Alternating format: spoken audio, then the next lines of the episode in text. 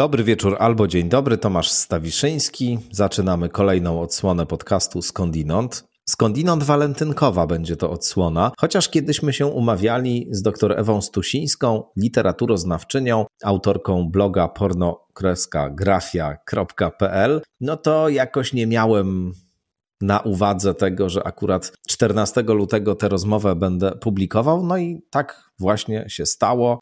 Czy to jakaś jungowska synchroniczność, czy jakieś inne koincydencje tutaj zadziałały? W każdym razie kontekst jest, powiedziałbym, jak najbardziej a propos. Będziemy bowiem rozmawiali o naprawdę fascynującej, świetnie napisanej, niesamowicie ciekawej książce Ewy Stusińskiej pod tytułem Miła robótka, polskie świerszczyki, harlekiny i porno z satelity. To jest książka, która się właśnie ukazała nakładem wydawnictwa Czarne i jest taką bogatą, mozaikową opowieścią o latach 90. i o przemyśle pornograficzno-erotycznym w latach 90. Przy czym z jednej strony mamy tutaj taki powiedziałbym, reportaż antropologiczny, to znaczy mnóstwo niezwykle ciekawych szczegółów, tytuły, postacie, które za tymi tytułami stały. No, taki naprawdę, taka naprawdę podróż w przeszłość. Z drugiej strony, w bardzo ciekawy sposób Ewa Stusińska pokazuje w tej książce, czym porno w latach 90.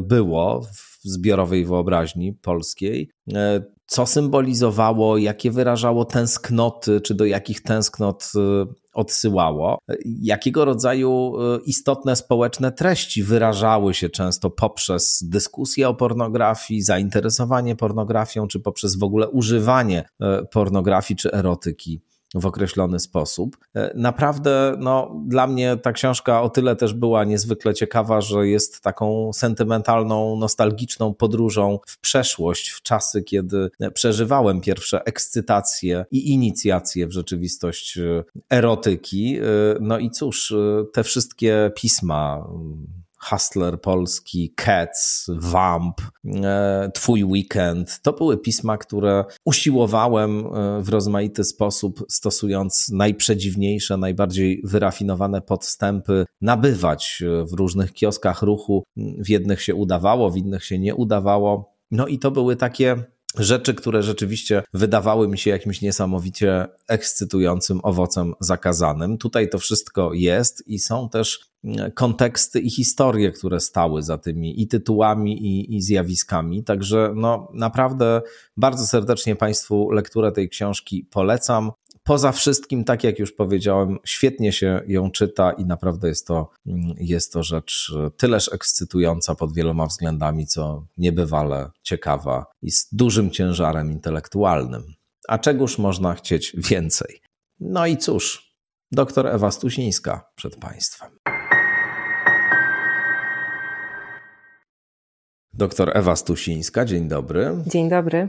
Powiem ci szczerze, że jednej rzeczy strasznie ci zazdroszczę. E, I ta zazdrość się uaktywniła rzecz jasna w trakcie lektury tej znakomitej książki, o której rozmawiamy, Miła Robótka. Otóż zazdroszczę ci, że w latach 80., 90. twój tata miał wypożyczalnię kaset wideo. Mm. Ja teraz po latach też uważam, że było to e, przełomowe dla dzieciństwa doświadczenie. Wtedy sobie nie zdawałam oczywiście z tego sprawy, bo nie miałam porównania, natomiast wtedy to było, to, no teraz wiem, że to było coś.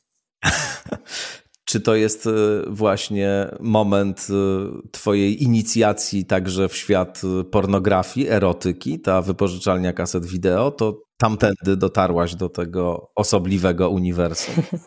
Paradoksalnie nie.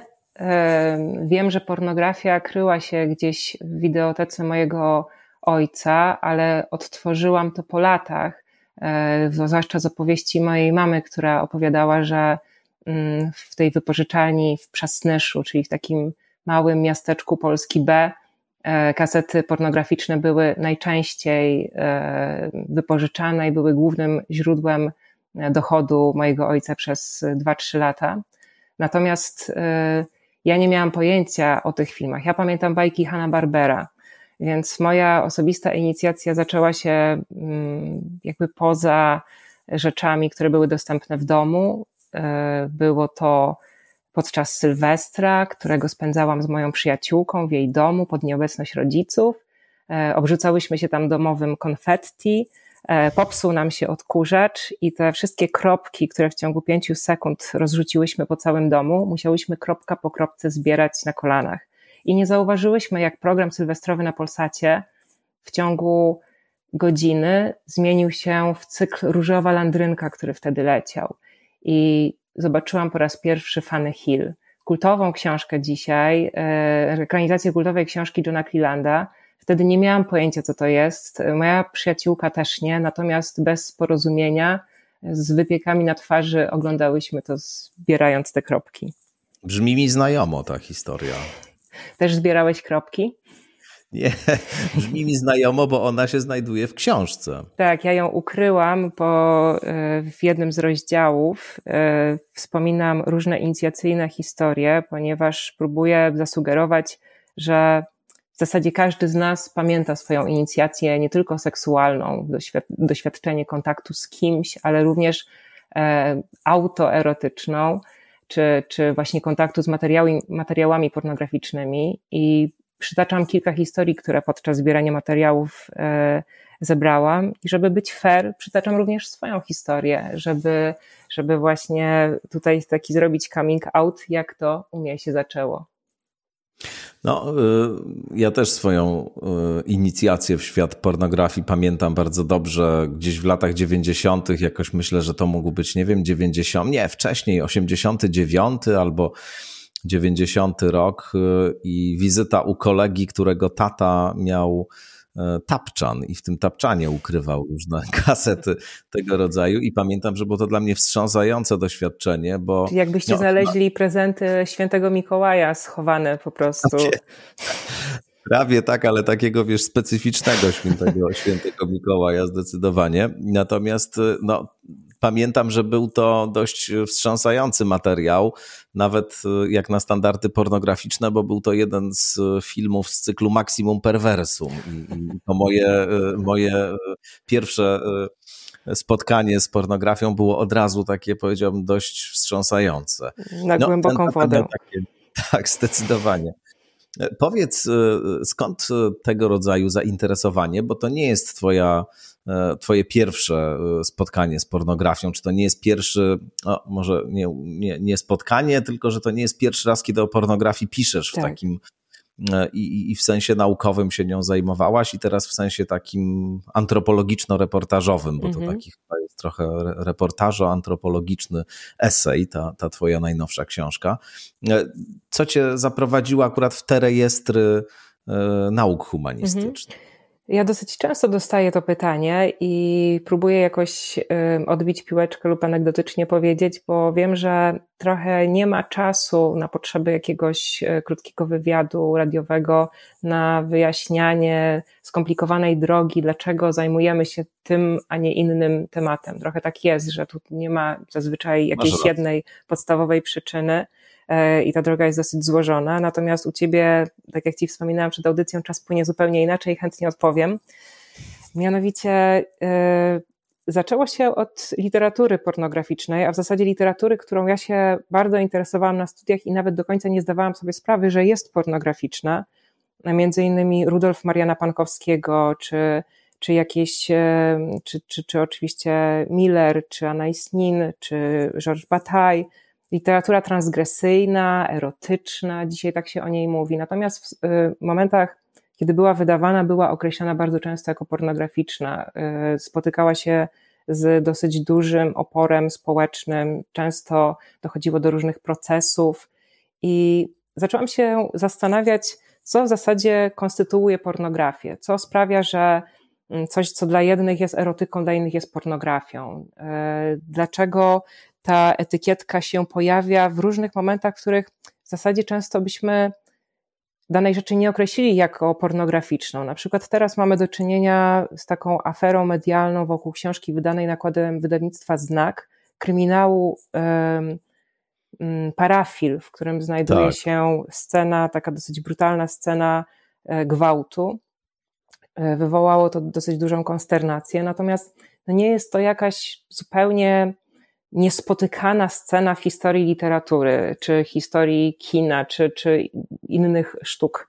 E, takich stan jest pełno i to, że akurat wybucha afera wokół książki wydanej przez Znak, moim zdaniem jest kwestią kontekstu, tego, że szacowne wydawnictwo wydaje coś, w czym znajduje się taki fragment. I takich różnych. Mm, Myślisz, to... że to tylko o to chodzi? To ja jeszcze do tego później wrócę, bo to jest bardzo ciekawa sprawa i, i skądinąd miałem cię o nią też zagadnąć, ale to dokończ tę opowieść o, mhm. o swojej drodze. Do... Moim zdaniem właśnie tu akurat, okej, okay, dobra, do tego tematu wrócimy. Natomiast e, zaczęło mnie interesować nie, e, nie tylko to, co w tekście konstytuuje pornograficzność, czyli jakieś jęki, detaliczne opisy i tak dalej, ale to, co społecznie konstruuje pornograficzność, jak, y, jak społecznie y, stygmatyzujemy czy pieczątkujemy pewne rzeczy jako pornograficzne, a tym samym je odrzucamy z takiego obiegu, który mm, jest powszechny czy dostępny dla wszystkich. I zaczęłam badać y, tematykę pornografii w kulturze. Mm, dotarło do mnie w momencie, że pornografia jest takim określeniem, które co prawda istniało od zawsze, to znaczy zostało wynalezione w starożytności jako termin, natomiast jest używane od czasów nowożytnych, kiedy jednym z pierwszych przypadków takiego częstego użycia były mm, odkrycia w Pompejach, gdzie odkryto e, mm, ślady bardzo takiej żywej kultury erotycznej mieszkańców. Natomiast na standardy wiktoriańskiej, e, wiktoriańskich badaczy, były to przykłady tak mm, wulgarne, obsceniczne, y, trudne do zaakceptowania, mm. że postanowiono stworzyć taki sekretny gabinet w Neapolu i umieścić tam owe wykopaliska, znaleziska y, i określić je jako pornograficzne, żeby broń Boże nie zobaczyły ich y, kobiety, dzieci i osoby z niższych klas, robotnicy, bo oczywiście dżentelmeni z Brudką i Melonikiem, e, mogli do tego gabinetu w, w Neapolu sobie wchodzić. I to był temat, który rzeczywiście jakoś mnie zaintrygował, ta kwestia władzy przy używaniu etykiety pornografia. I z literatury zaczęłam częściej e, zajmować się takim społecznym konstruowaniem pornografii i wyglądać właśnie za książek. I w tym momencie dostałam propozycję od wydawnictwa Czarne, czy by nie opisać troszkę polskiej rzeczywistości.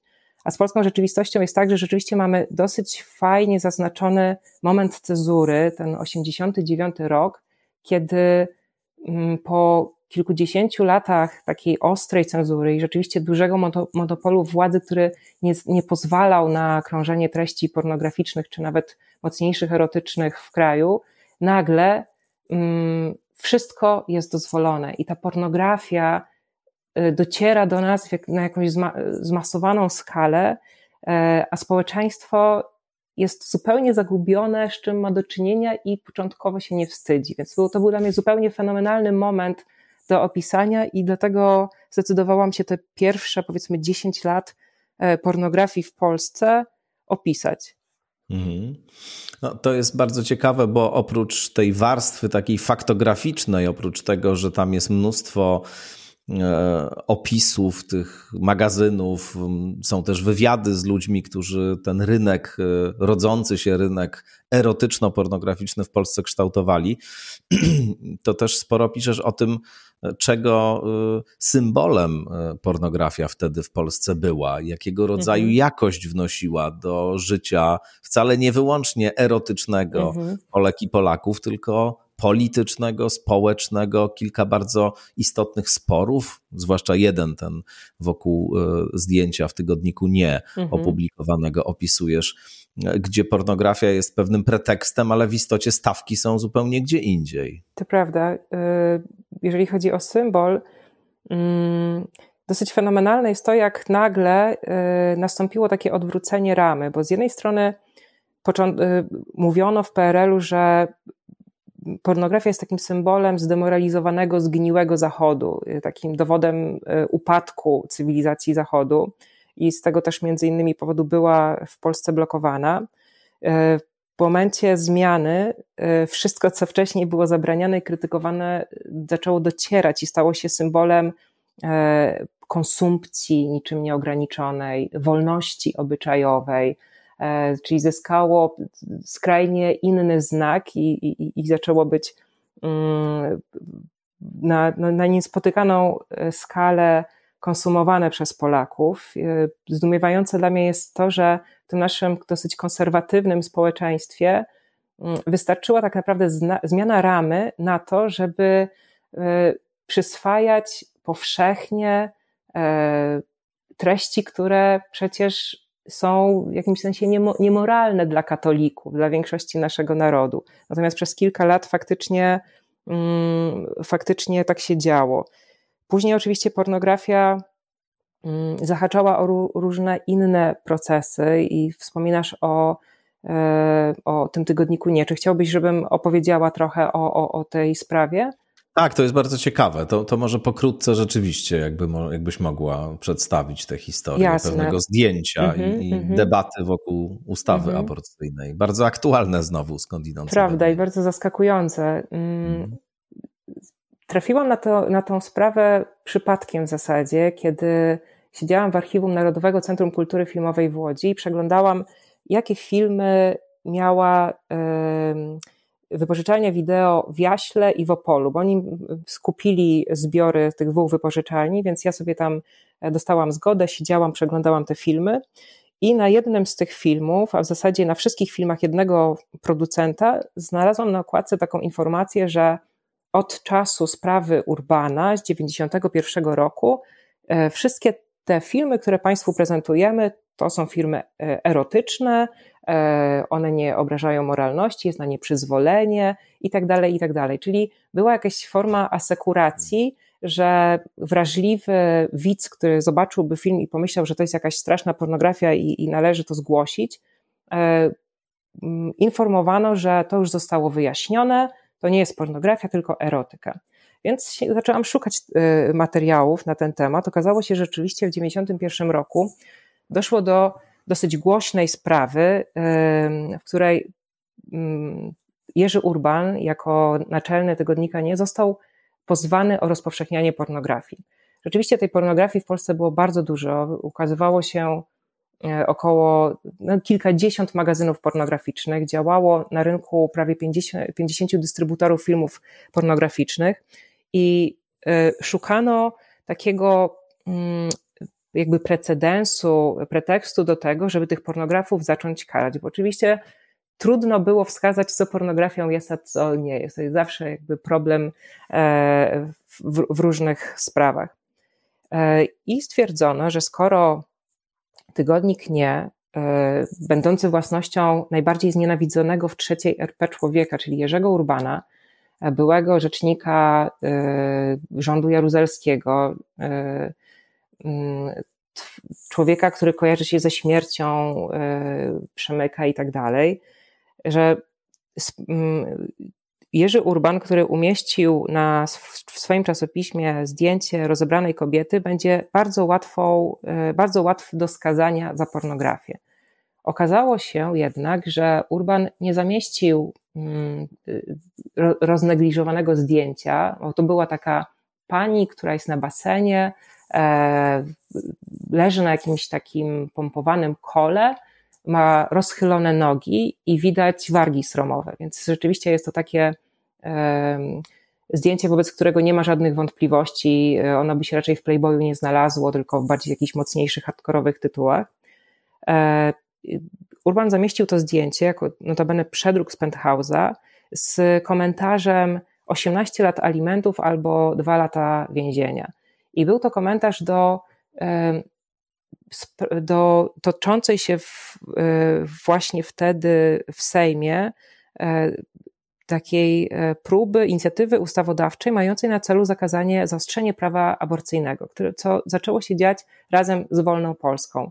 I Urban chciał pokazać tym zdjęciem, że z jednej strony mamy całkowitą zgodę na panoszenie się wszędzie pornografii, we wszystkich kioskach, jest dostępna po prostu na e, sięgnięcie ręki przez, dla, przez każdego, e, a jednocześnie chce się karać kobiety za niereprodukcyjny seks. Mm. I Urban udowodnił w sądzie, że nie miał intencji pornograficznej, on nie zamierzał podniecać swoich czytelników tym zdjęciem. E, zaprosił liberalnych e, biegłych i został uniewinniony. I oczywiście on przede wszystkim udowodnił, że mm, nie był pornografem. Natomiast branża pornograficzna, gdy dowiedziała się, że właśnie taki człowiek jak Urban nie został skazany za takie zdjęcie, to branża stwierdziła, że ona może wszystko.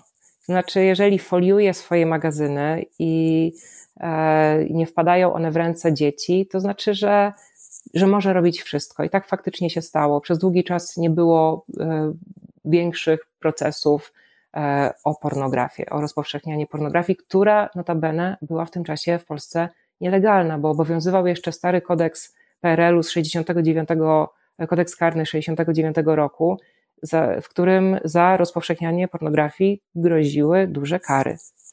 Mhm.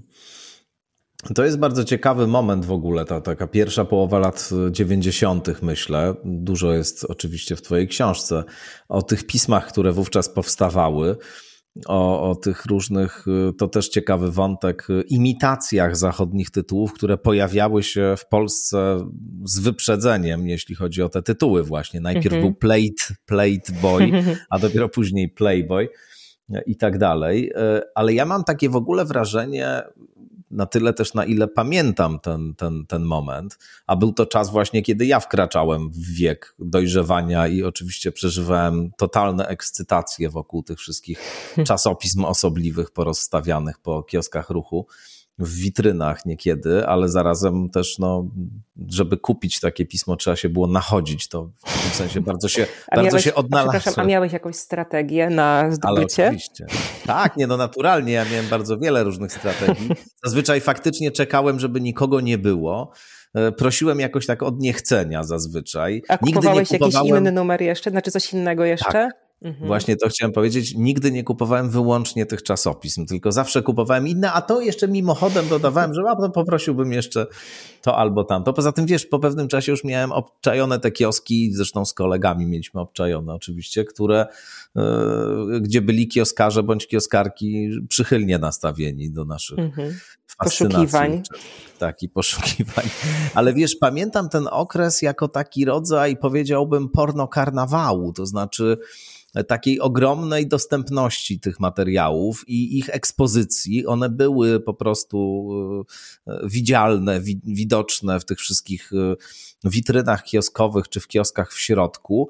Pamiętam też e, swoje wyprawy zupełnie nie w celu zdobywania filmów pornograficznych, tylko w celu raczej zdobywania filmów ze Stalonem, które też się pojawiają w fajnym kontekście w Twojej książce na bazar Wolumen. To mhm. był taki bazar, jeszcze funkcjonuje cały czas na, na Bielanach. E, giełda e, numizmatyczna, giełda filatelistyczna i także sprzedawcy książek, antykwariusze się tam wystawiali, a w sobotę i w niedzielę była giełda elektroniczna mm -hmm, tam i mm -hmm. było mnóstwo różnych jakichś takich sprzętów elektronicznych i tak dalej i tam był cały taki dział, powiedziałbym, tego bazaru poświęcony właśnie e, kasetom wideo VHS i było mnóstwo takich sprzedawców pirackich kaset, mm -hmm. E, I oni wszyscy mieli jakieś niesamowite zbiory e, filmów porno, które tam stały opisane -hmm, całkowicie -hmm. bezpruderyjnie, zawierając też przy okazji różne legalne i nielegalne formy pornografii, też zapisane tam wprost. Sprzedawano tam też świerszczyki z Niemiec. Mój pan od WF-u na przykład ze szkoły sprzedawał takie osobliwe. Kiedyś Czyli go zawsze trzeba było dorobić do pensji nauczycielskiej, zawsze się dorabiało. Absolutnie, absolutnie. Mhm. Pan, pan nie, nie będę wymieniał nazwiska, ale, ale w każdym razie kiedyś go spotkaliśmy z kolegą i przeżyliśmy chyba wszyscy we, we, we trójkę jakiś rodzaj konsternacji, bo rzeczywiście miał taką ofertę dosyć, dosyć transgresyjną. Natomiast y, wiesz, pamiętam to jako taki czas, który właśnie był czasem powszechnej dostępności, powszechnej ekspozycji. I później to się z różnych powodów jakoś kończyć zaczyna. Y, już to z uwagi na te y, rozstrzygnięcia związane z prawami autorskimi, już to z uwagi na rozstrzygnięcia związane z przepisami właśnie, które nakazywały od pewnego momentu zakrywanie tych okładek mhm. i tak dalej. Później internet wchodzi i on też coś ciekawego z tą pornografią robi moim zdaniem. To znaczy znowu ją zamyka w czterech ścianach i prywatyzuje i powoduje, że, że siedzimy z nią tak, zamknięci przed komputerem. A jak ty widzisz ten, ten, ten, ten moment takiej właśnie osobliwej, powszechnej dostępności pornografii w latach 90. w Polsce? Wiesz, wydaje mi się, że złożyło się na to kilka rzeczy, bo jakby upadek cenzury to było to, to jedno i taka powszechna dostępność. E, przyszła technologia wideo, która no, naprawdę jak e, żadne inne medium przenosiło obrazy przez granice e, i ułatwiło dystrybucję mm, i taki nieformalny obieg różnych materiałów poza różnymi hierarchiami, głównym obiegiem i tak dalej. Plus dochodziła jakaś taka jakieś takie wygłodnienie naszego społeczeństwa na tego typu treści, taka z jednej strony niewiedza trochę, trochę takie poczucie, że tak mam takie wrażenie, jakbyśmy wszyscy byli takimi nastolatkami wygłodniałymi, którzy po raz pierwszy mają do czynienia z nielegalnymi treściami, się nimi bardzo ekscytują niezależnie od zawartości. Kuba Majmurek świetnie kiedyś w takim tekście Pornodrogi Wolności opisał, że w zasadzie wszystkie produkty, które w tym czasie dochodziły z zachodu, mm, miały pewną niesamowitą aurę właśnie tej nowości, zachodniości, czy to były puszki Coca-Coli, czy to były katalogi sprzedaży wysyłkowej e, niemieckie, kolorowe, czy to właśnie była pornografia. Więc tutaj szereg czynników składa się na to, że mm, ta dostępność była szalona i powszechna, ale też ciekawe było to, że nie działały wtedy chyba jeszcze takie mocne procesy norma, normalizujące, co wypada, a co nie wypada, co jest estetyczne, a co nieestetyczne, e, co jest dobrą seksualnością, a co jest złą seksualnością. I ta seksualność w ogóle, ja mam takie wrażenie, być może, być może się mylę, nie była tak brana śmiertelnie poważnie jak teraz, kiedy stała się elementem E, różnych polityk tożsamościowych i, i jakiejś poprawności Właśnie. politycznej. Mm. Więc e, była, mam wrażenie, ta, ta, ta pornografia jakąś formą dosyć takiej prostej, przaśnej, siermiężnej rozrywki. Rozrywki po prostu. Więc też traktowano ją trochę mniej poważnie, a przez to mm, jakby nie było jakichś takich barier, żeby z niej e, korzystać. Więc w tej opowieści o początku lat 90. No ja natykałam się na historię ludzi, często z bardzo wysokim kapitałem kulturowym, którzy wspólnie oglądali filmy pornograficzne. Nie mowa tu o chłopcach z akademika, którzy razem oglądają e, filmy, tylko e, ja w książce wspominam e, o tak, nauczycielach scena, tak. z małej miejscowości, którzy wynajęli, wzięli, po prostu załatwili sobie klucze do szkoły w weekend i spotkali się, żeby razem oglądać filmy z Teresą Orlowski. I przy okazji coś tam sobie podgrzewali w kuchni, o czym, ponieważ tak dobrze się bawili, e, zapomnieli o tym i danie wystrzeliło, trzeba było odświeżać e, świetlicę. E, natomiast no, nauczyciele byli zadowoleni i to oczywiście Wciągnęła mówię na... ich akcja po prostu, tak. fabuła. Tak, tak wciągnęła ich akcja i mówię nauczyciele, bo język polski jest taki szalenie mm, jakby nie zwraca uwagi na, e, w liczbie mnogiej na obecność kobiet. Znaczy, prawda, jeżeli mamy 30 kobiet jednego mężczyznę, to i tak powiemy, że są to nauczyciele. Natomiast e, było to grono obu płci, to, byli, to były kobiety i mężczyźni, którzy oglądali pornografię wspólnie jako rozrywkę. Więc, e, więc dla mnie takie historie dzisiaj są po prostu nie do wyobrażenia nie wyobrażam sobie sytuacji takiego wspólnego oglądania filmu pornograficznego. To prawda, to jakoś zupełnie się nie mieści w tej formule, w jakiej dzisiaj e, pornografia funkcjonuje. Przede wszystkim właściwie prawie wyłącznie w internecie. No są może jeszcze jakieś e, filmy pornograficzne na DVD oglądane, ale, a, a może nawet jeszcze ktoś na VHS-ie ogląda, ale e, chyba główna, główne pasmo w tej chwili emisji pornograficznej to internet właśnie, ale e, tak pomyślałem o tym, co powiedziałaś o, o, o pewnej spontaniczności w podejściu do pornografii i takiej niewinności, mhm. myślę, w myśleniu. Tak, to jest dobre słowo, niewinności. Mm. Mhm. Bo, bo, bo dzisiaj rzeczywiście seksualność w ramach różnych dyskursów tożsamościowych, w różnych teorii krytycznej, w różnych jej odmianach, bywa właśnie definiowana jako y, sfera opresji, sfera niezwykle podatna na nadużycia, władzę, mhm. jako coś, co jest w istocie niebezpieczne, co wymaga bardzo szczegółowych y, obostrzeń, tak. definicji, tak. co właściwie powinno zostać skodyfikowane prawnie. Są różne propozycje tego rodzaju kodyfikacji. W Polsce też zaczyna się rozmawiać o, o różnych rozwiązaniach, które na przykład mają wprowadzać obowiązek e, takiego e, otwartego, komunikowanego konsensusu wprost i tak dalej.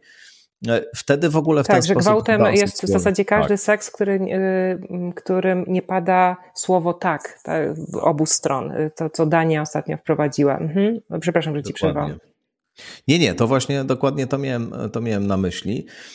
I zastanawiam się, jak to jak te konteksty y, są od siebie głęboko różne na tym poziomie właśnie chociażby.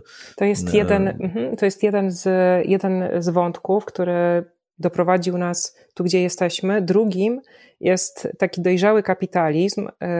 Wtedy panowały, można powiedzieć, nagie prawa y, rynku, czyli tak, tak, taki szalony pęd do, szalona inicjatywa, by coś robić, coś sprzedawać, wydawać jak najwięcej i tak dalej. Natomiast teraz, przy pewnej dojrzałości kapitalizmu, to już nie jest tak, że się robi wszystko, raczej się projektuje pragnienia e, i e, próbuje się dostarczać towary, które je zaspokoją. E, co mam na myśli? W tamtych czasach mm, seksualność na przykład w anonsach towarzyskich, gdzie ludzie szukali partnerów e, właśnie do łóżka, była szalenie zróżnicowana. Tam po prostu e, były jakieś tam małe rozróżnienia, pani szuka pana, pan e, panią i różności. Natomiast teraz mamy tak, że w zasadzie, a i tych różności było szalenie dużo, szalenie. Natomiast dzisiaj mamy tak, że gdy korzystamy z jakiegoś popularnego serwisu pornograficznego, tam mamy z góry określone kategorie tych naszych mhm. różności. Mm. Więc te nasze pragnienia też są proporcjonowane. One mają swoje nazwy, są, nie wiem, Azjatki, seks międzyrasowy e, i tak dalej, i tak dalej. Natomiast e, to jest już w jakiś sposób odgórnie skodyfikowane.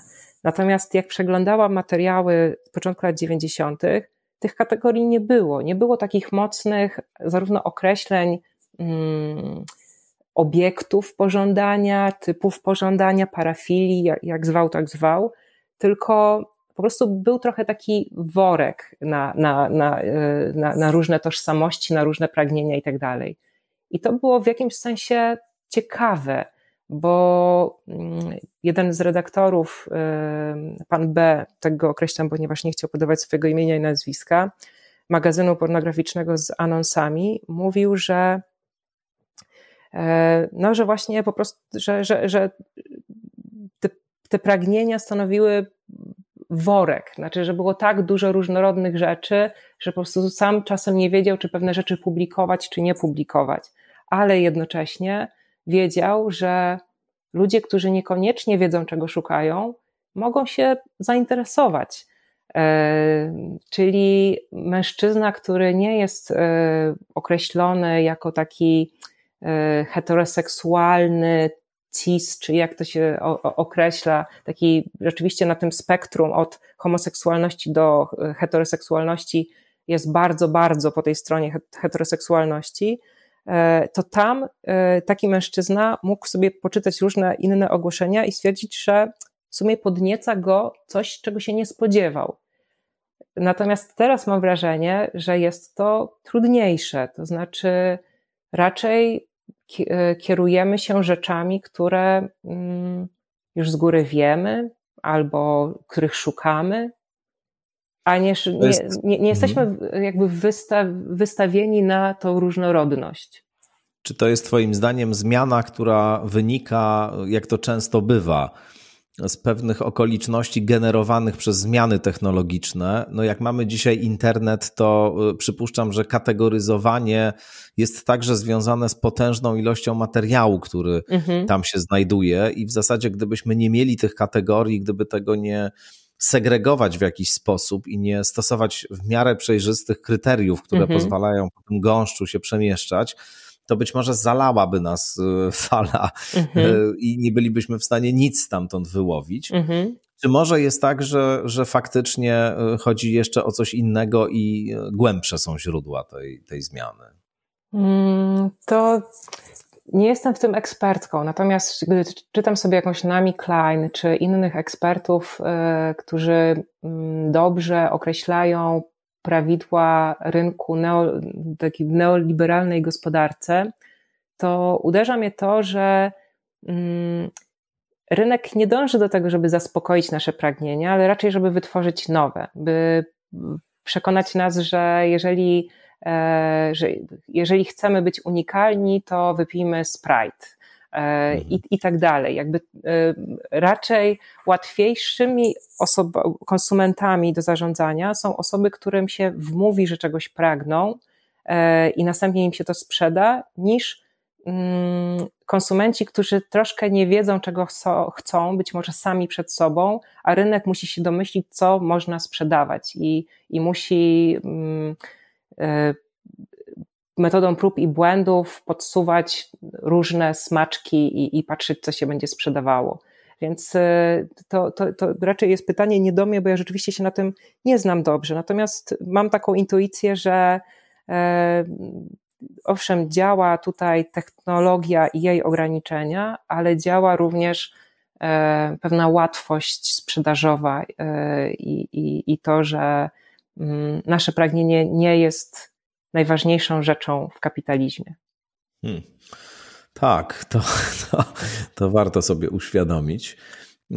Jedna jeszcze rzecz, jak tak jesteśmy przy tych latach 90. i przy różnych y, odmiennościach od tego, co dziś wokół y, kwestii pornografii się dzieje, to y, jedna rzecz jest też bardzo ciekawa, myślę opisujesz to szczegółowo. Zresztą dowiedziałem się na przykład dzięki tobie, że profesor Marcin Król redagował Harlekiny i w ogóle w jakimś sensie zdefiniował taki podstawowy słownik y, pewnych terminów, zwrotów, y, które się w tej literaturze pojawiały. Tak, przyznał, bardzo... przyznał mi to nawet y, w rozmowie, bo zgłosiłam się do niego jakiś czas, niestety przed jego śmiercią, bo pan profesor zmarł e, chyba miesiąc temu i poprosiłam go o jakąś rozmowę, natomiast przy, przyznał, że to robił, natomiast stwierdził, że on nie ma już czasu na zajmowanie się tak niepoważnymi rzeczami.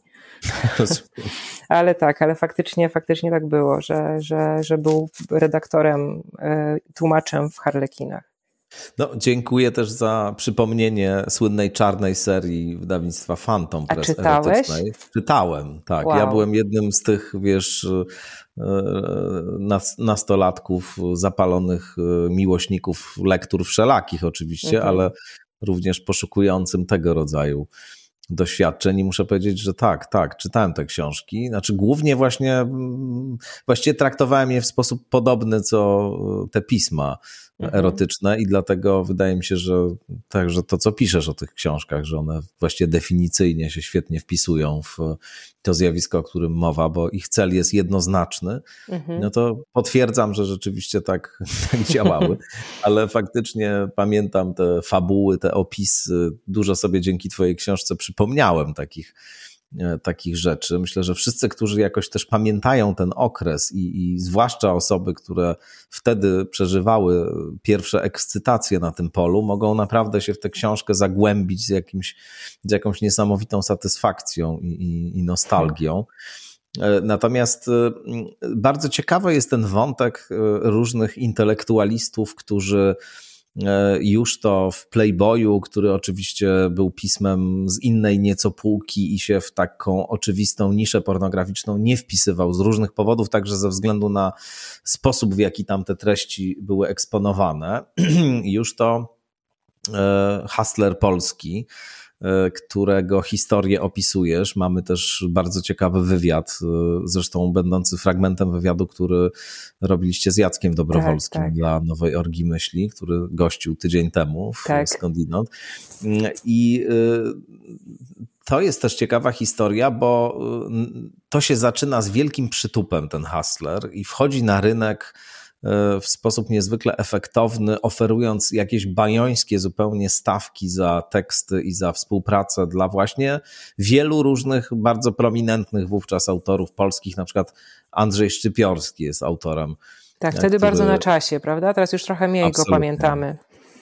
Tak, on wtedy był w ogóle taką super gwiazdą i, i, publicystyki, i literatury. No, jeszcze to było właśnie zanim się te wszystkie dokumenty różne znalazły, które problematy, sproblematyzowały jego życiorys bardzo, ale ale wtedy no to faktycznie była jedna z takich najjaśniejszych gwiazd publicystyki i literatury polskiej. On za jakieś bajońskie kwoty tam e, z Hesslerem zaczął współpracować. Natomiast e, i znowu to też było, była dla mnie totalna nowość, bo pamiętałem, że to pismo wychodziło.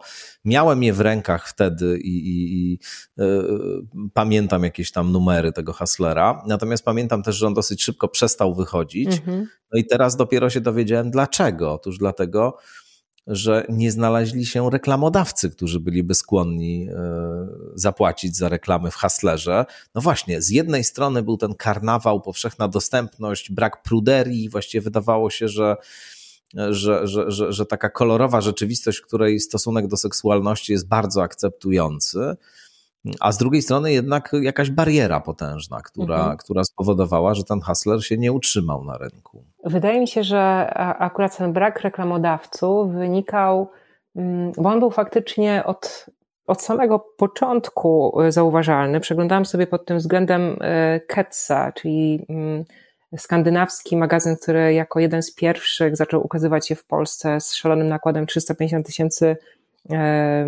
egzemplarzy. I on nie miał żadnych reklam. On y, znalazłam jedną reklamę, która była, za, była zamieszczona przez wydawcę Ketsa. Była to reklama prezerwatyw z jakimś takim e, zabawnym tekstem, żeby e, nie, uważać, e, żeby pamiętać zawsze o gustownym odzieniu, żeby się nie przeziębić, nie złapać jakiejś choroby i, i, i, i tak dalej. Natomiast takich reklam, reklam, zamieszczanych, sponsorowanych przez duże firmy nie było prawie nigdzie poza Panem, czyli magazynem, który wychodził e, w latach 80. i tam e, różne państwowe firmy się reklamowały. I w 98 roku, gdy ukazał się Hustler, pojawił się ten sam problem. To znaczy, z jednej strony mm, polskie firmy mm, miały od, czy też firmy działa, działające w Polsce miały odgórnie jakby mm, zakazane e, reklamowanie w hustlerze, który kojarzył się z amerykańskim hustlerem, kojarzył się z, nieda- z zmarłym niedawno Larrym Flintem, czyli z taką rzeczywiście bardzo obsceniczną, hardkorową pornografią. Niezależnie od tego, że ten polski hustler był inny, miał jakieś ambicje, e, a nie był tylko, który nie sprowadzały się tylko do alibi intelektualnego dla onanistów, jak to Tadeusz Jasiński, redaktor Hastlera określił, to jednak e, po prostu Hastler się źle w Polsce kojarzył, ale to, że nie, reklam nie było w żadnym innym magazynie, wydaje mi się, że trochę wynikało to z tego, że początkowo być może mm, polskie firmy nie nie miały takiego kapitału, żeby dobrze się reklamować e, gdzieś tam w mediach. To znaczy, trzeba by rzeczywiście mm. prześledzić, jak wyglądał sukces, jakie tam marki się pojawiały, bo e, firmy zachodnie, które na pewno pojawiały się już w tych pierwszych magazynach, no one nie współpracowały z pornografami. Czy to była, e, nie wiem, Kanada, Stany, Francja, raczej nie współpracowały z pornografami, chyba że z takimi pismami właśnie jak Playboy, który był kojarzony również z innymi treściami. I w Polsce stało się to samo, to znaczy e, początkowo firmy z zachodnim kapitałem z założenia nie wchodziły w taką współpracę, a polskie być może, wydaje mi się, że częściowo nie miały takiego kapitału, a później mm, nauczone doświadczeniem po prostu wolały nie ryzykować. No tak, to jest e, to jest w ogóle też e, niezwykle ciekawe, bo, bo tutaj się z kolei ten cały polski kapitalizm raczkujący przegląda w, tej, w, tej, w tym sprzęgnięciu rynku reklamowego, pornografii i tak dalej. Opowiadasz też historię człowieka, który tam tego Hustlera próbował rozkręcać na początku, mówię o tym biznesmenie takim mm -hmm, gdańskim, też mm -hmm. niesamowita historia w ogóle i niesamowita postać. Tak, trudno powiedzieć nawet jakby skąd się wziął, nie dotarłam niestety do niego, zresztą docieranie do, do moich bohaterów było bardzo karkołomną i trudną częścią pisania tej książki, więc o nim wiem dosyć mało jednak. Mhm.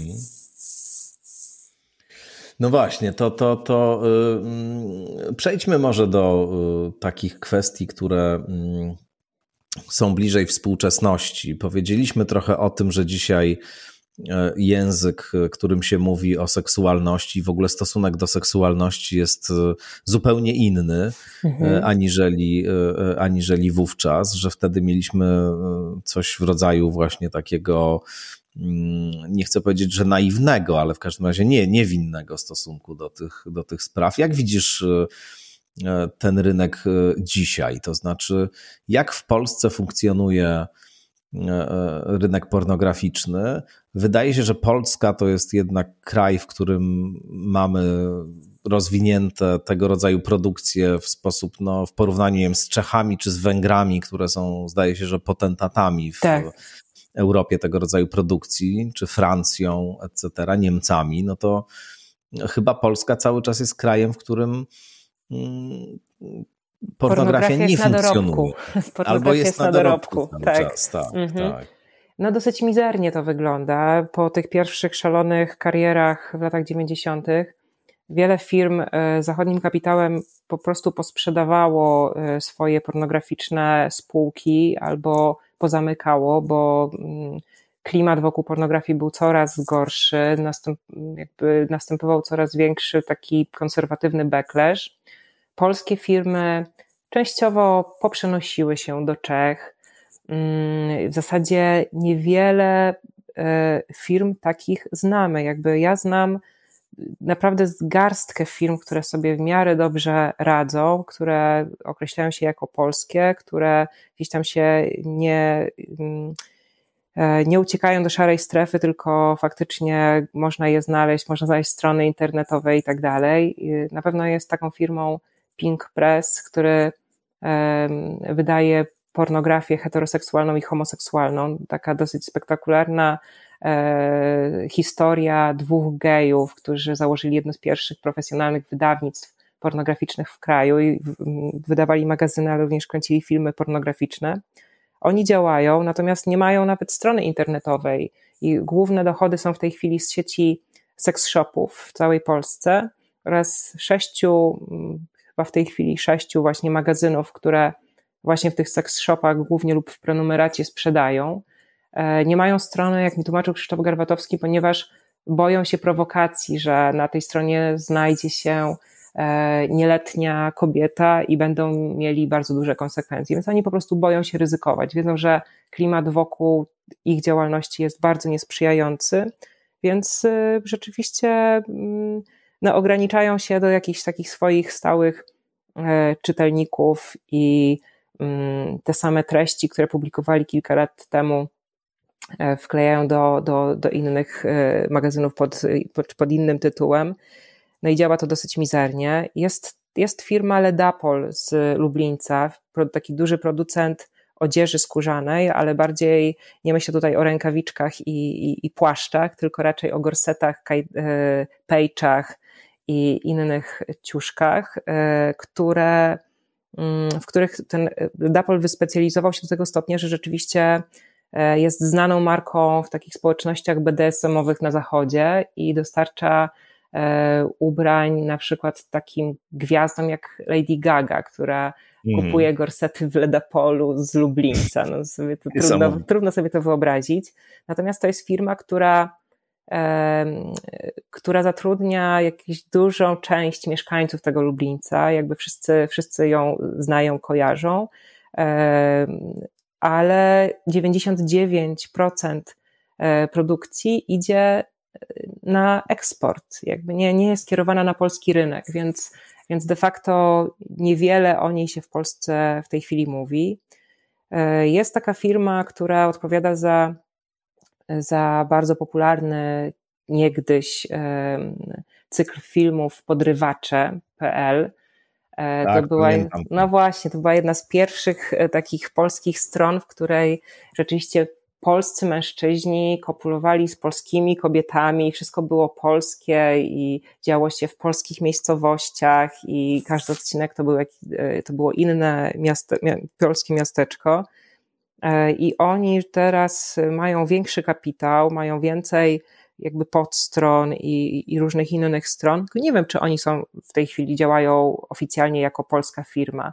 E, sprofesjonalizowali się, dalej kręcą, te filmy są lepiej e, realizowane. Natomiast jakiś czas temu czytałam wywiad z, z jednym z głównych inwestorów, że do Polaków za bardzo nie trafiają te materiały, ponieważ Polacy szukają polskości na Pornhubie. E, czy w innych e, e, serwisach tego kanadyjskiego giganta, a nie na polskich stronach. One się po prostu nie są w stanie przebić w tych algorytmach googlowych w, przy tak dużej konkurencji międzynarodowych koncernów pornograficznych. Także mm, istnieje kilka firm, ale radzą sobie tak tyle, o ile bym powiedziała. Oczywiście jest mm. jakiś przemysł kamerkowy, i firmy, które już działają bardziej na pograniczu prawa, ale tym się dokładnie nie zajmowałam, więc tutaj trudno mi cokolwiek powiedzieć. Natomiast te firmy, które znam, no, radzą sobie tyle o ile. No są też na pewno osoby, które y, prowadzą takie swoje kanały na YouTubie mhm. Y, i, i tam prezentują jakieś treści. E, I, ileś tam osób takich e, z Polski jest e, tak. na, na Pornhubie między innymi. Czytałem kilka tekstów na temat właśnie takich polskich nie wiem jak to określić, jakie jest określenie odpowiednie dla osób, które do, dostarczają tego rodzaju content. Mhm. E, w każdym razie, e, no właśnie, ja w międzyczasie sprawdziłem i zawirowanie nastąpiło, bo pomyliłem Haslera z Playboyem oczywiście i chodziło mi o Janusza Leksztonia, Aha, czyli okay. człowieka, który postanowił e, postawić Playboya tutaj w, Pol A, okay, Polsce okay. I, ale z Haslerem, i zadziwić. Ale z Haslerem też tak było, tam też było dwóch tak, takich inwestorów, tak. więc w zasadzie powiedziałeś prawdę, natomiast intencję miałeś inną. Tak, tak, tak. Chodziło mi akurat o Leksz Janusza Leksztonia i o ten, o to niesamowite niesamowite e, przedsięwzięcie, na które on e, wydał jakieś monstrualne pieniądze, co go ostatecznie doprowadziło do bankructwa. Jakże charakterystyczna dla lat 90. w ogóle Brawura. historia. Brawura totalna i jeszcze to zarządzane wielkie przedsiębiorstwo jednoosobowo i absolutna niezdolność do delegowania zadań. To w ogóle coś jest takiego w polskim stylu zarządzania. Tak, jeden z najbogatszych ludzi w Polsce w tamtym okresie, który dorobił się na produkcji e, kotłów ale y, pewnie magazyny Sukces lub y, inna y, retoryka właśnie z zachodniości przekonała go do tego, że jednak, żeby być takim prawdziwym biznesmenem, to on powinien wydawać Playboya. I, i starał się usilnie to zrobić, wydając w Polsce, wydając bez licencji taki pierwszy numer okazowy, który oczywiście nie trafił do sprzedaży, ale został stworzony mm, z pełną szatą graficzną, wywiadami, reklamami i tak dalej, po to, żeby zadziwić amerykańskiego wydawcę, powalić go na kolana i e, zapewnić sobie jego zgodę na to, żeby Janusz Leksztoń, e, kotlarz, e, mógł wydawać własnego Playboya w Polsce. Niesamowita historia, rzeczywiście. No niestety się to nie udało tak jak powiedziałem, ale też jest coś takiego super charakterystycznego w tej, w tej opowieści. Wróciłbym jeszcze do tego wątku, od którego zaczęliśmy, to znaczy do tego wątku e, powieści e, w wydawnictwie Znak. Powiedziałaś, że może tutaj jest coś na rzeczy w związku właśnie z nobliwą marką, która mhm. kojarzy się raczej z takimi treściami chrześcijańsko-konserwatywnymi. Wprawdzie, wprawdzie wydawnictwo Znak to już przełamuje od pewnego czasu i różne rzeczy tam się wcale nie wpisujące w ten model ukazują.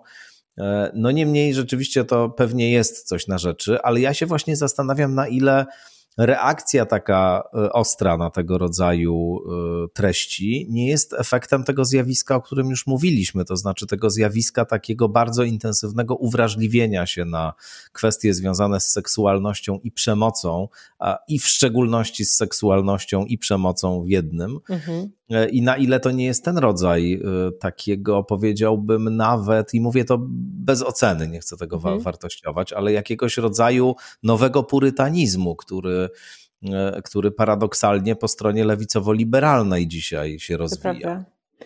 To prawda, jakby rzeczywiście jest tak, że ta polska debata wokół pornografii, e, piszę to zresztą w książce, ugrzęzła między, to tak nazywam, scyllą przemocy wobec kobiet, a charybdą wolności słowa. To znaczy, mm. że możemy ewentualnie bronić pornografii e, w ramach tego, żeby była wolność słowa, ale już sama pornografia no, nie jest najlepsza, a z drugiej strony mamy ludzi, którzy, mm. Mm, którzy mówią właśnie o wyłącznie prze, przemocowym charakterze pornografii, czyli w zasadzie y, możliwość mówienia o pornografii jest zawsze krytyczna i również po lew, lewicowej stronie.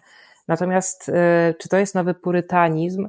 Pewnie masz rację, pewnie faktycznie tak jest, że Mm, gdy słyszymy o tego typu scenach, to strzyżemy uszami i już sobie wyobrażamy takie gorące nagłówki w fakcie, e, czy w jakiejś po prostu tabloidowej prasie, że e, mm, pisarz znaku i, i, i ten cytat. Po prostu bardzo łatwo jest kogoś, bardzo łatwo jest kogoś w tej chwili mm, zniesławić, czy, czy zniszczyć mu karierę poprzez takie stwierdzenie, że nie wiem, że uprawia seks, albo pisze o seksie, tak, albo pisze tak. o seksie brutalnym, albo to tak jak w pewnym momencie y, podziwiałam to, jak PiS, PiSowi udało się obrzydzić neutralny z pozoru termin liberał, który był, mm. jest czysto opisowy.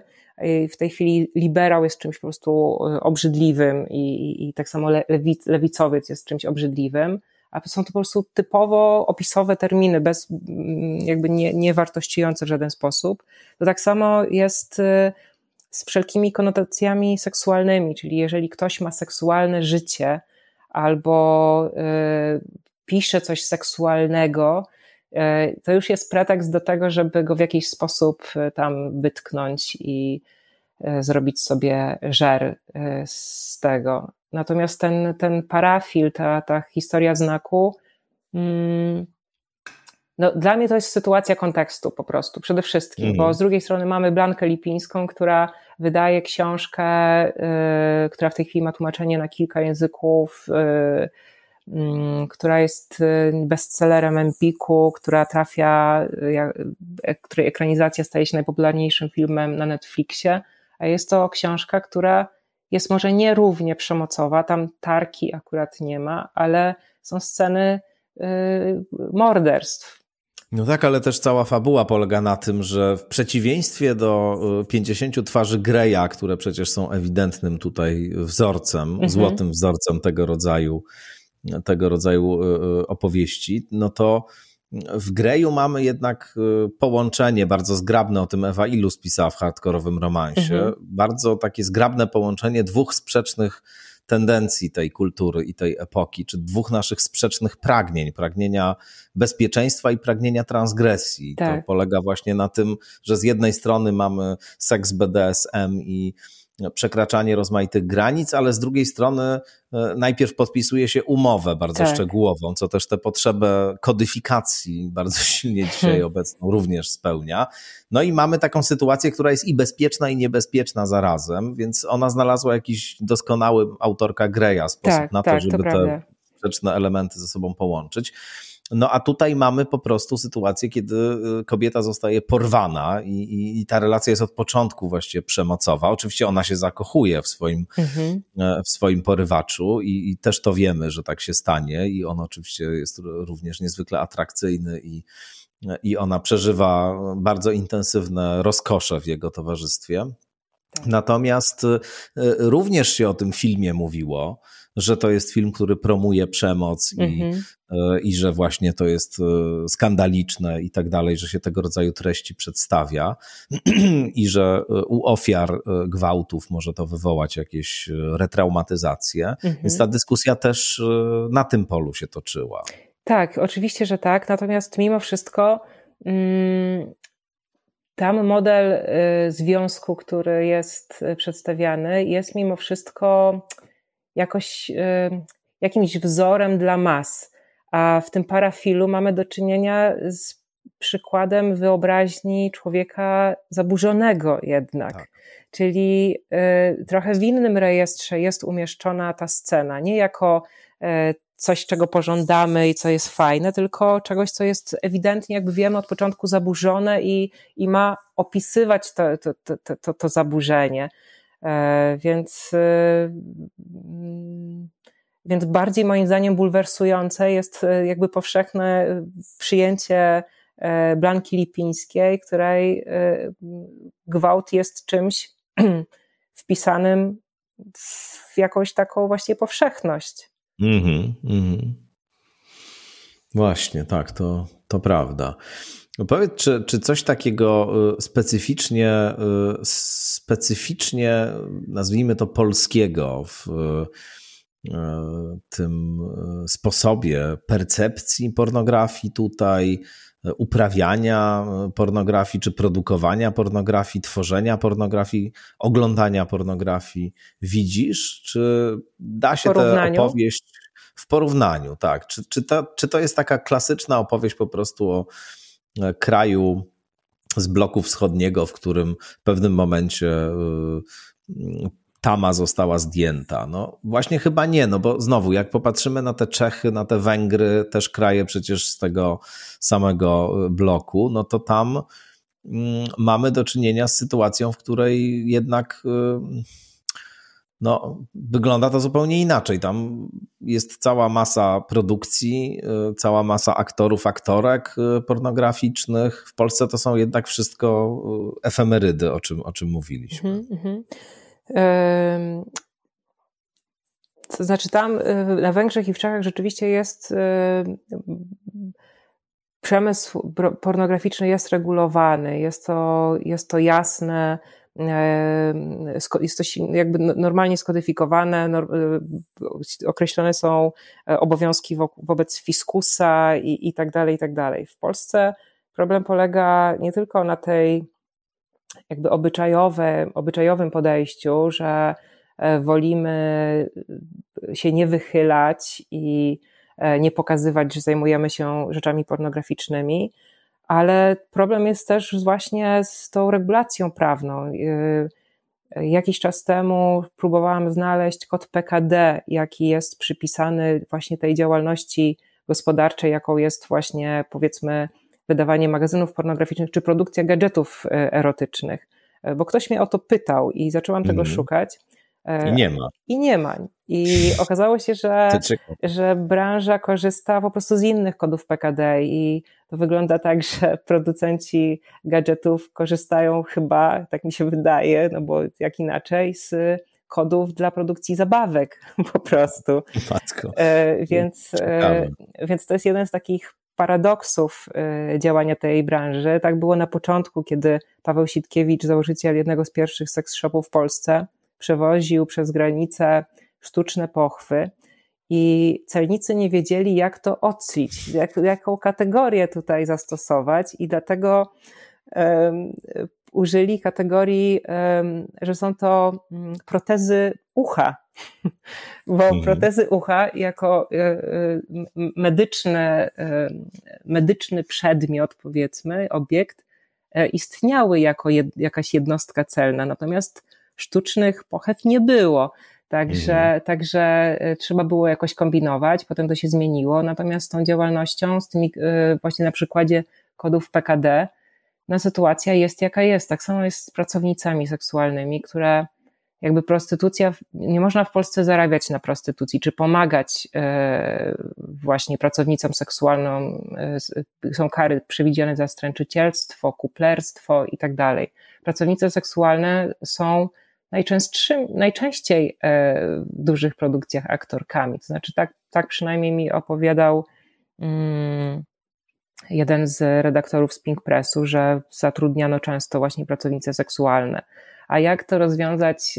No i pojawia się problem, jak to wszystko rozwiązać prawnie, więc, więc wydaje mi się, że specyfiką Polski jest takie, no taka, taka, takie, takie, nie wiem, takie limbo chyba, które jakiś taki, nie ma ani nieba, ani piekła, jest jakaś taka dziwna przestrzeń bez właściwości, mhm. szara, w której tkwią y, ludzie próbujący zajmować się tą branżą. To w ogóle chyba jest prawda o polskiej rzeczywistości, nie tylko w odniesieniu do tego, do tego aspektu, tylko jeszcze parę, parę by się dało wskazać takich właśnie limbo tutaj, ale e, oczywiście pornografia e, w Polsce w latach 90. to nie tylko pornografia heteroseksualna, ale też pornografia homoseksualna, mhm. chociaż status osób homoseksualnych, ich położenie w świecie społecznym i świadomość dotycząca tego, czym jest orientacja seksualna w ogóle, była nieporównanie e, mniejsza i, i zupełnie inna mhm. wtedy niż teraz. Wydaje się, że mamy do czynienia dzisiaj jednak z poprawą e, jakości życia, przynajmniej wielkomiejskich osób o, o mhm. orientacji homoseksualnej, chociaż ta władza robi wszystko, żeby tak się nie stało i żeby, i żeby tę społeczność napiętnować i zrobić z niej e, kozła ofiarnego,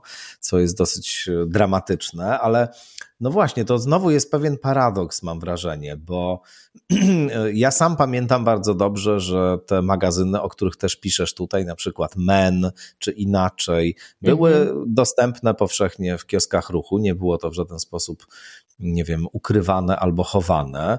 E, piszesz o Sławomirze Staroście to jest człowiek, który no, był takim jednym z głównych, to zresztą filar wydawnictwa Pink Press właśnie, tak. ale, mhm. ale też jeden z głównych, jeden z pierwszych wyautowanych gejów w latach 90. w Polsce i, i redaktor naczelny Mena, później nowego Mena, no, człowiek, który w dużym stopniu tutaj zdefiniował te, także język, jakim się o e, homoseksualności e, mówiło czy pisało.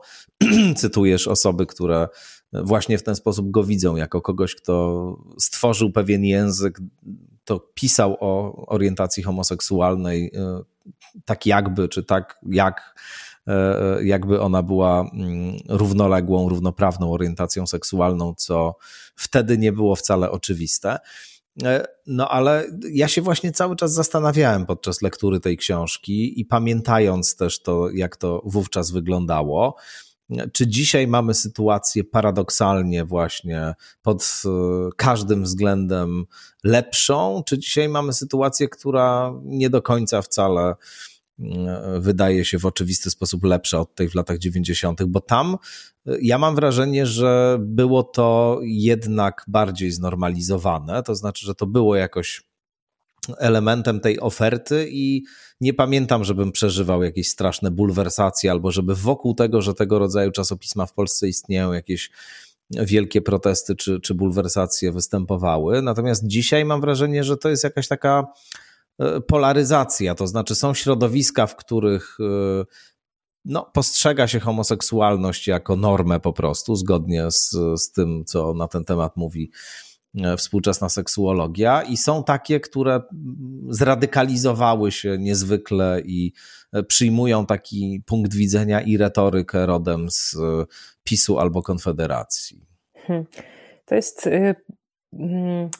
pytanie o to, jaka była najlepsza strategia dla mniejszości seksualnych u początku wolnej Polski jest dosyć mhm. trudne w zasadzie do, do odpowiedzenia, bo faktycznie jest tak, że w przypadku mężczyzn homoseksualnych oni korzystali początkowo właśnie z tej brawury starosty i, i, i kilku innych działaczy, którzy stwierdzili, że wolności wolności było tyle, ile można było wziąć, i w zasadzie pro, przy tylu problemach, które były w polskiej rzeczywistości, można było w sumie dosyć spory kawałek ciasta wykroić wtedy dla siebie, mam takie wrażenie. Mhm. E, I, I nie było specjalnie dużych kontrowersji z tym związanych, natomiast teraz ta ich polityka dopro, doprowadziła do tego, że rzeczywiście.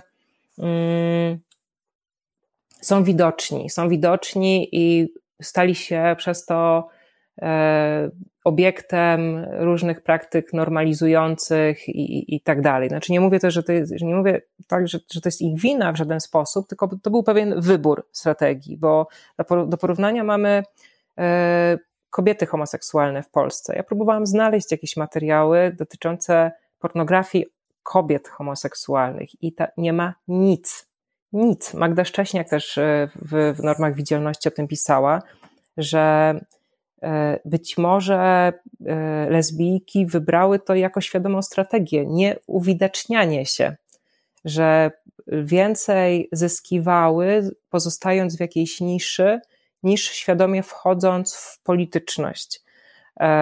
Jest, znalazłam jedną wzmiankę, że wychodziło pismo pornograficzne dla kobiet Arabella, ale nigdzie go nie znalazłam. Być może to była tylko e, zapowiedź czy, czy jakaś plotka środowis środowiskowa. Widziałam anonse lesbijek w, ga w gazetach, natomiast ewentualnie jakieś takie krótkie artykuły poglądowe, czym zjawisko jest, natomiast lesbijki w żaden sposób się nie, nie ujawniały.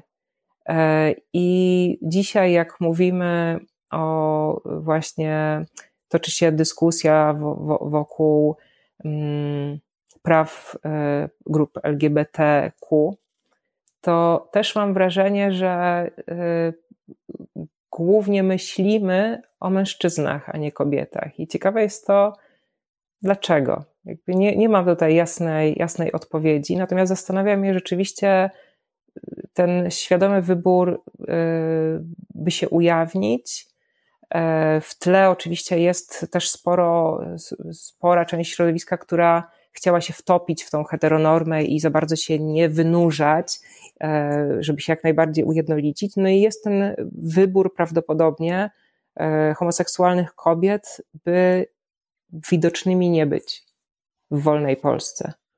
Właśnie, to, to jest bardzo ciekawe, absolutnie, i, i o, cały ogromny temat e, tu się mhm. otwiera. Ja, ja tylko mam taką jedną e, drobną uwagę, oczywiście taką banalną dość, że tam w latach 90. to wciąż jeszcze o seksualności myśli się jako o sferze wyłącznie prywatnej, co jest częścią w ogóle takiego e, heteronormatywnego ujmowania tak. sprawy. To mhm. znaczy, każda jest prywatna poza heteroseksualną orientacja, w tym sensie, że e, mamy legitymizację taką instytucjonalną związków heteroseksualnych, a co do reszty, no to się tam nie interesujemy, nie prześladujemy, mogą sobie być pisma, mhm. ale generalnie poza tym, że macie swoje pisma i możecie się anonsować, żeby swoje spełniać e, pragnienia, to raczej wolimy na was nie patrzeć, mhm. wolimy nie wiedzieć, że funkcjonujecie, tak. nie interesować się tym. No, dzisiaj to się oczywiście zmieniło w tym sensie, że, że ta świadomość polityczna i świadomość tego, że e, równouprawnienie i, i konsekwentne wdrożenie czy wyciągnięcie raczej e, wniosków z e, tego, co mówi seksuologia na temat orientacji seksualnych, no prowadzi po prostu do konieczności instytucjonalizacji tak. społecznej e, tych związków. I, i, to, I to jest taka chyba podstawowa różnica, która też ma wiele wspólnego z tym całym światem, o którym tutaj rozmawiamy. Mm -hmm, po mhm, prostu. Mm -hmm. Tak, nie mogę, nie mogę Tomku dodać więcej, w pełni się zgadzam. Y, czy jednej rzeczy mi zabrakło, tak na koniec powiem, mhm. wiesz, y, w Twojej książce, którą ja pamiętam jako, jako y, jednak element tego krajobrazu, jako również mroczny przedmiot pożądania, zabudowany też i taki, taki, od którego czułem się niebywale odgrodzony, chociażby dlatego, że nie miałem możliwości finansowych, żeby sobie na nie pozwolić, ale takie uszczknięcia drobne czyniłem, podobnie jak i moi e, koledzy w tamtych czasach. Ciekawie już suspens, nie, nie, wprowadzasz suspens bardzo ciekawy, po prostu zastrzygłam uszami, czekam, co, co, co to będzie. Mówię o e, telefonach zaczynających się od 0700. Ach, mhm. To pamiętam jako taki element również niesamowicie ekscytujący. Tam parokrotnie zdarzało mi się dodzwonić, ale to zazwyczaj tak wiesz, na minutę albo dwie minuty, ponieważ to e, niestety kosztowało ogromne pieniądze. Poza tym było można od razu się zorientować po rachunku, gdzie było dzwonione, więc nie chciałem, żeby tam mama się martwiła nadmiarowo. W każdym razie, w każdym razie y, pamiętam te takie momenty y, dziwne bardzo i bardzo krępujące, kiedy ktoś się tam odzywał po drugiej stronie, bo to było takie y, bardzo, trzeba było najpierw bardzo długo poczekać, zanim się zostało połączonym właśnie po to, żeby się tam odpowiednia liczba mhm. tych impulsów nabiła. I niektóre z tych numerów miały takie właśnie przedłużony czas oczekiwania i ja tam odpadałem zazwyczaj od razu, ale zdarzyło mi się raz czy dwa razy jakoś wyczekać i rzeczywiście odzywała się żywa osoba po drugiej stronie, która no właśnie, ja już nie wiem, co tam dalej za bardzo się działo, bo, bo nie miałem ani odwagi, ani środków finansowych, żeby się w to włączyć, ale, ale wiem, że y, gdzieś czytałem nawet kiedyś taki tekst o takich ówczesnych pracowniczkach e, tych linii e, erotycznych były często po prostu e, osoby wykonujące zupełnie jakieś normalne zawody albo, albo matki dzieciom, które, które siedziały w domu i miały takie słuchawki po prostu założone, mogły wykonywać różne czynności właśnie opowiadając jakieś niezwykle ekscytujące rzeczy osobie, która tam po drugiej stronie była słuchawki. Czy, czy jakoś to w tym researchu twoim się pojawiło i zdecydowałaś się, żeby akurat tego nie włączać? No bo to jest w jakimś sensie trochę coś innego, zgadzam się. To nie jest w prostym sensie y, pornografia, ale, ale no właśnie, jak to. Tak, jak... znaczy trafiłam oczywiście i to wpisuje się bardzo w ten krajobraz nostalgii y, za latami 90., właśnie telefony 0700 reklamowane również w takich pasmach e, codziennych, z tego co pamiętam, gdzieś na Polsacie, tylko one były wtedy dużo takie bardziej zachowawcze i panie, które je reklamowały, były bardziej ubrane niż po 22.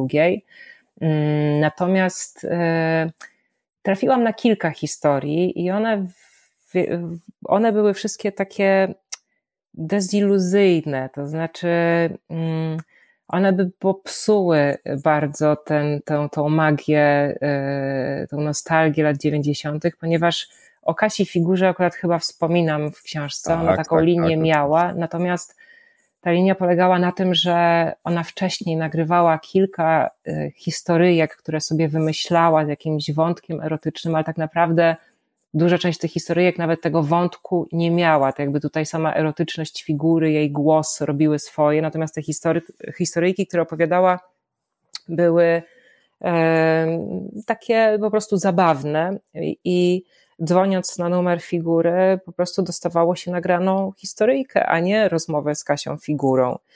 E, słyszałam też o e, e, modelkach Pink Pressu, które taką pracę wykonywały właśnie, właśnie dla Pink Pressu i one z kolei były podawane ich numery i one tak były nauczone, żeby prowadzić rozmowę z, ze słuchaczem, nie żeby go jakoś tam podniecać i, i opowiadać mu jakieś e, właśnie ciekawe historie. Tylko wiadomo, oczywiście na, naciągać na koszty to, to jest wpisane i tutaj nie mamy złudzeń, ale wydobywać od niego informacje dotyczące preferencji czytel, e, czytelniczych, czyli takie po prostu badania rynku robiły. Tak. E, czyli było to po prostu takie drobne oszustwo. Więc trafiałam, prawie wyłącznie na tego typu historie. Nie, nie trafiłam na żadną, żadną um, panią, która e, w ten sposób funkcjonowała, chociaż słyszałam, że Ania Ortodoks przez krótki czas miała taką nawet gorącą linię, że trochę kasy na tym zarobiła. Tak, tak, tak, pamiętam. Coś gdzieś też się zetknąłem z tym. Mhm. Ale no niestety e, poza jakimiś kilkoma historiami, bardzo właśnie tak jak wspomniałam, deziluzyjnymi, nie miałam dobrego materiału, żeby poświęcić mu rozdział, więc może nadrobię to kolejną książką. Zupełnie na koniec. Jeszcze chciałem Cię zapytać o e, taki wątek, który się też pojawia. Przypomniał mi się on i pomyślałem, że to będzie dobra puenta do naszej rozmowy, jak powiedziałaś o Katarzynie Figurze, bo jest jeszcze inna figura w Twojej książce, Klaudia Figura. E, to jest e, osoba, która biła rekord seksualny w latach 90 To już był 2002 rok. To już Ach, 2002, 2002 tak, mhm. tak, tak, masz rację, to już, to już jest później. E, notabene to nie była chyba jedyna polska rekordzistka. Nie, była rok zakresie. później, była Marianna Rokita Marianna jeszcze. Rokita, mhm. no właśnie. Dziennikarka wprostu, no to y, tak mhm. można wspomnieć jeszcze o tym.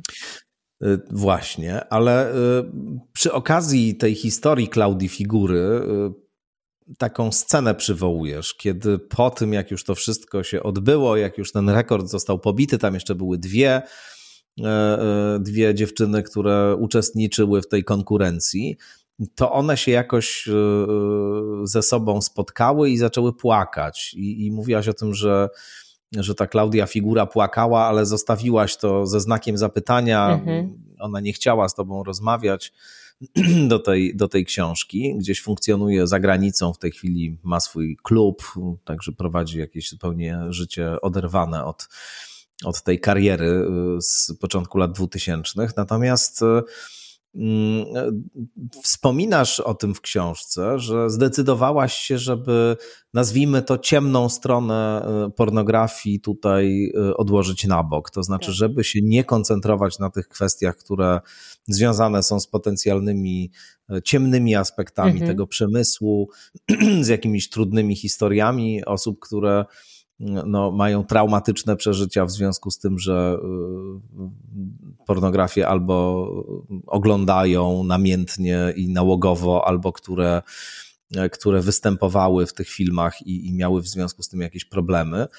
Tylko się postanowiłaś skoncentrować na tym aspekcie y, jasnym. Mhm. Y, czy ta decyzja jest związana tylko z pewną ekonomiką, to znaczy po to, żeby nie trzeba by było na pewno napisać jakąś zupełnie inną książkę, gdybyś musiała te wszystkie aspekty wziąć pod uwagę, pewnie wielo, wielo, wielokrotnie dłuższą. Czy to jest tylko tego rodzaju motywacja, czy, czy może ta motywacja jest zupełnie inna tak naprawdę? Powiem Ci szczerze, że e, rzeczy o pornografii i jej negatywnych skutkach i różnych sytuacjach przestępczych i różnych fenomenach takich negatywnych związanych z pornografią naczytałam się tak dużo i jest ich tak dużo, że trochę nie chciałam tego powtarzać. To znaczy, miałam wrażenie, mhm. że to jest temat naprawdę bardzo mocno reprezentowany, słusznie, jakby, jakby jak najbardziej należy te kwestie poruszać, badać, potępiać e, i, i tak dalej. Natomiast przy takim rozłożeniu akcentów e, umyka bardzo dużo innych problemów, które z, e, z pornografią, czy też z pornografizacją kultury się łączą. I ja w tej książce chciałam pokazać taki być może naiwny, ale też niewinny okres e, polskiej produkcji pornograficznej, w który, z którego korzystali, korzystały miliony Polaków. Nie doprowadziło to do jakiegoś, e, nie wiem, skrajnego zdziczenia narodu, w którym wszyscy się nie pomordowaliśmy i tak dalej. Jakby skorzysta, skorzystaliśmy z tej pornografii i jakoś, jakoś żyjemy. I chciałam po prostu pokazać, że pornografia jest po prostu codziennym doświadczeniem i że ono również bywa pozytywne, jakby emancypacyjne, e, radosne, e, czy przaśne, czy nieprzaśne, ale jednak codzienne i spróbować po prostu odsłonić jakąś taką no, inną sferę mówienia o pornografii, bo tego moim mhm. zdaniem praktycznie nie ma. I dlatego trochę wybrałam y, taką y, część tej historii o polskiej pornografii, w której ten płacz Klaudii Figury, seksualnej rekordzistki świata, po pobiciu rekordu światowego e, stosunków seksualnych, nie jest odczytany jako płacz ofiary, niewolnicy seksualnej, kobiety zmuszonej przemocą do, e, do wzięcia udziału w tym procederze, bo wszystko wskazuje na to, że tak nie było. Oczywiście nie mam ostatecznej jakby wiedzy na ten temat, bo nie rozmawiałam z Klaudią Figurą. Mm. Ona właśnie nie mieszka w kraju i, i za bardzo nie chce już być wiązana z tą branżą. Natomiast my nie wiemy, czy e, stało się jej coś strasznego i czy ten płacz należy odczytać jako coś negatywnego, bo być może jest to płacz wzruszenia. I chciałam, żeby ta możliwość również zaistniała w naszych głowach, że jest to kobieta, która świadomie zdecydowała się za duże pieniądze pobić taki rekord. Była z tego dumna do tego stopnia, że była wzruszona. Ja nie przesądzam, czy były to łzy e, szczęścia czy cierpienia i chciałabym trochę, żeby te łzy Klaudii Figury były odbierane jak um, uśmiech Monelizy, czyli taki hmm. e, no taki sposób, który jest do rozstrzygnięcia na pewno, ale nie, nie jest na pewno zdefiniowane, e, co się wydarzyło. Póki nie mamy jej szczerej e, odpowiedzi. Myślę, że to będzie dobra puenta do tej rozmowy. Bardzo Ci dziękuję. Dziękuję Doktor Tomku. Ewa Stucińska, autorka książki Miła Robótka.